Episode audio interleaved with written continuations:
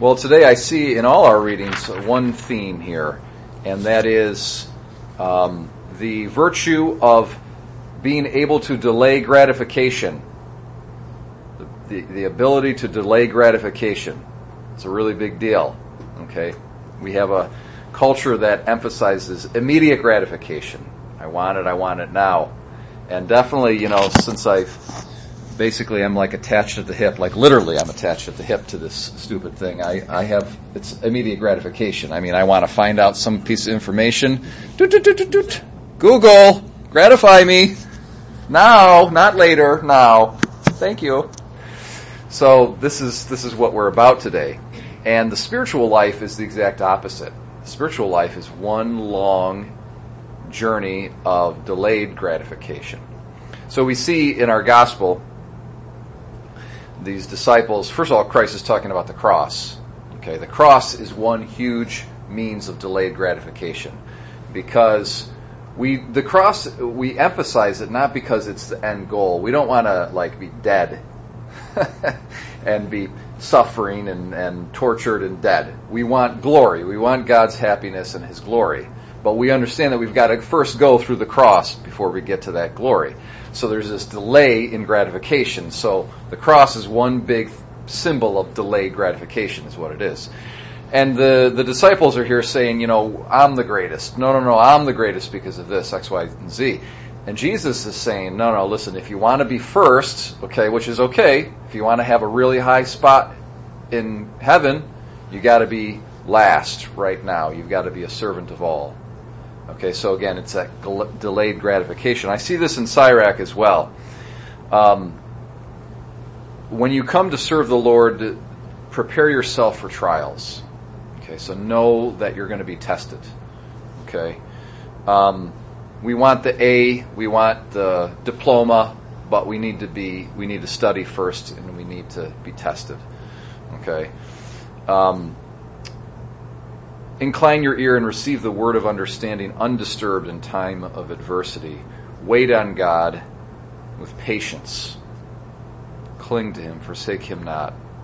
Okay? Accept whatever befalls you. When sorrowful, be steadfast. And in crushing, crushing misfortune, be patient. Um, let's see here. You who fear the Lord, trust him, and your reward will not be lost. So there's this reward in the future, and it won't be lost, but you got to trust right now. You who fear the Lord, Lord, hope for good things. Hope is always future directed. It's all about delayed gratification. You know, um, really interesting. I, I like to study uh, anthropology and speculations about the prehistory of the human race. I like to study a lot of things. I find a lot of things interesting, but that, that also is very interesting to me. And paleoanthropologists, when they go and they look, they examine the fossil record, especially when it comes to the history of the human race, they try to find if there's some kind of an evolutionary um, uh, trajectory. They try to find some distinct signs as to when there was a transition from animal to human. And what do they look for? Are tools it's, it's, the most important thing that they actually look for is a tool. Now, a tool is an interesting thing if you think about it because it's an example of delayed gratification.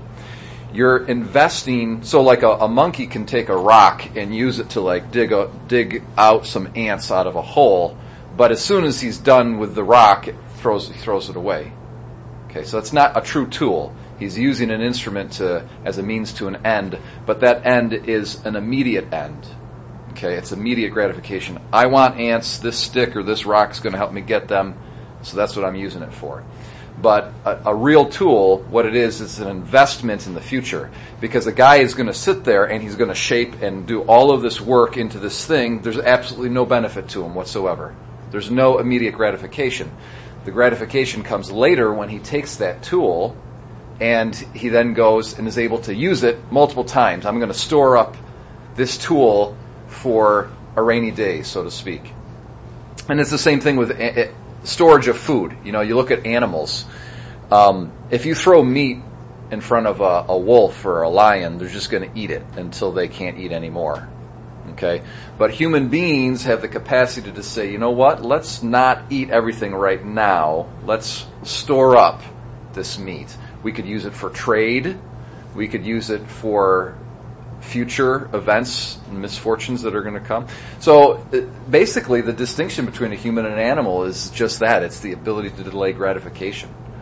And whenever we fail in that and we want something now, you know, it's really, we're kind of regressing to like an animal state. Um, so we pray God uh, for patience and for the ability to hope and to see the unseen. You know, that, that guy that uses the tool, that invests all that time in making the tool, he's seeing the unseen, essentially, is what he's doing. He's seeing a problem that is not yet in, immediately before his eyes. And he's working on that future problem. Isn't that an interesting thing? Animals can't do that. Only human beings can do that. I'm gonna, I'm working on this tool because I know there's gonna be a problem coming up in the future that I can't immediately see. And so also storing up the food, you know, for the rainy day, for the for the storm when it comes, for the the winter time, whatever it might be. That's what it is to be human. That's what it is to be a Christian. That's what it is to walk the spiritual walk is to see the unseen. And and that's why that the virtue of hope is so important. So my brothers and sisters, let's trust in God. Let's wait. Let's be patient. Let's invest in the here and now Let's endure suffering and trial, all the while knowing that it's going to be worth it because in the future there's going to be not the cross, not, not death, not suffering, but glory and peace and happiness.